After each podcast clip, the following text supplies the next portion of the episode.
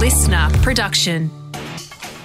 Good morning, sports fans, and welcome to the scorecard. I'm Liam Flanagan, and this is your week ending fast, fun hit of sport. And a quick reminder that if you want your sporting achievement from the weekend ahead to be featured on Monday's scorecard, make sure you slide into my DMs at Liam J. Flanagan on Instagram and tell me about it, and I could be telling the scorecard family all about your fast, fun hit of sport. That would be great. Today, thoughts and prayers needed for Aussie cricket royalty. Nick Kyrgios pulls back the curtain on his troubled times, and the sip of beer that cost a footy player two weeks on the sideline.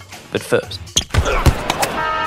We are one, but we are many. and finally, Quade Cooper can add his name to that group. An opportunity now for Quade Cooper to settle into the game. Last year, Cooper shared his plight that despite countless attempts, he had been unsuccessful in applying for Australian citizenship. being able to step out on the field for my country, um, I just had never really thought of it as being a, a difficult process. Despite having pulled on the gold jersey of the Wallabies on 75 occasions and having competed at two World Cups under the Aussie flag, Quade Cooper is not an Australian citizen. Or at least he wasn't. I got him! Yes, Quade Cooper tweeted yesterday that after five years, five attempts, 75 test matches, and a lot of help from the community and many people behind the scenes, I can finally say I'm Australian. Congratulations, Quade. Play the music.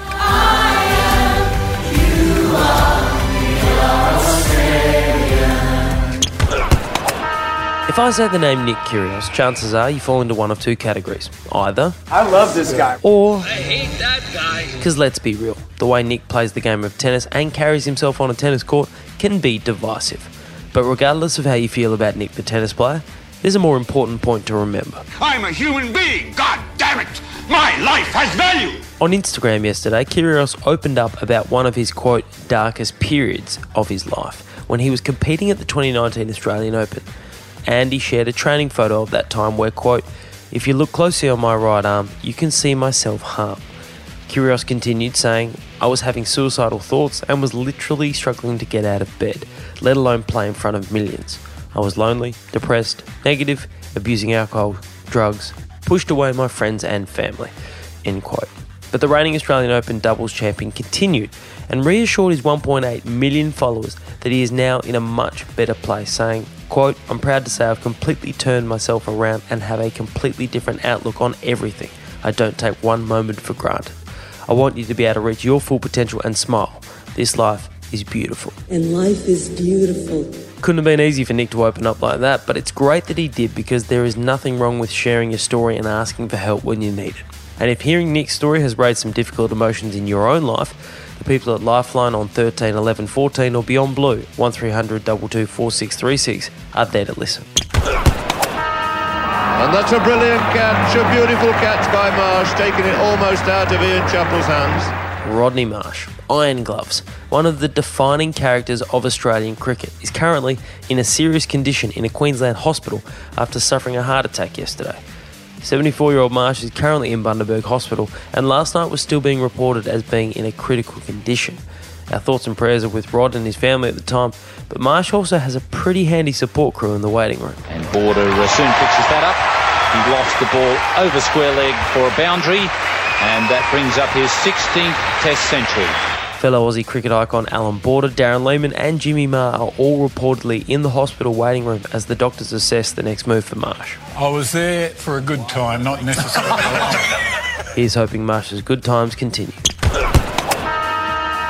You won't have heard of Tom Bolch. I never heard of him. Yeah, that's what I said.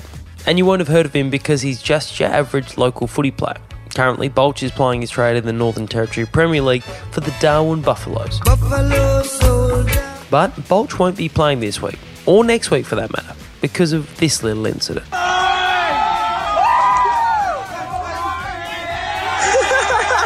Okay, so it sounds mostly like a bunch of yahoos and yeehaws, but what you're actually hearing is a somewhat overserved spectator running onto the field to offer a beer to Bolch, who is playing at full forward. And Bolch understands you never turn down free beer, so he had a sip, and therein lies the problem. A spokesperson for the AFL NT League said that drinking alcohol while playing footy puts the game into disrepute and does not align with the game environment the league is striving to create. So, Bolch was subsequently charged with serious misconduct and suspended for two matches. Man, this is some bullshit! Yeah, especially when you learn that they wanted to suspend him for five matches, and at the time of the incident, it was the fourth quarter of a game. Bolch and his fellow Buffaloes would end up losing 173 to 87. And after a loss like that, I don't blame him if he had a beer. And that is your fast fun hit of sport to wrap up another week. I'm Liam Flanagan. Enjoy your weekend, and I'll catch you Monday for another edition of the Scorecard. Listener.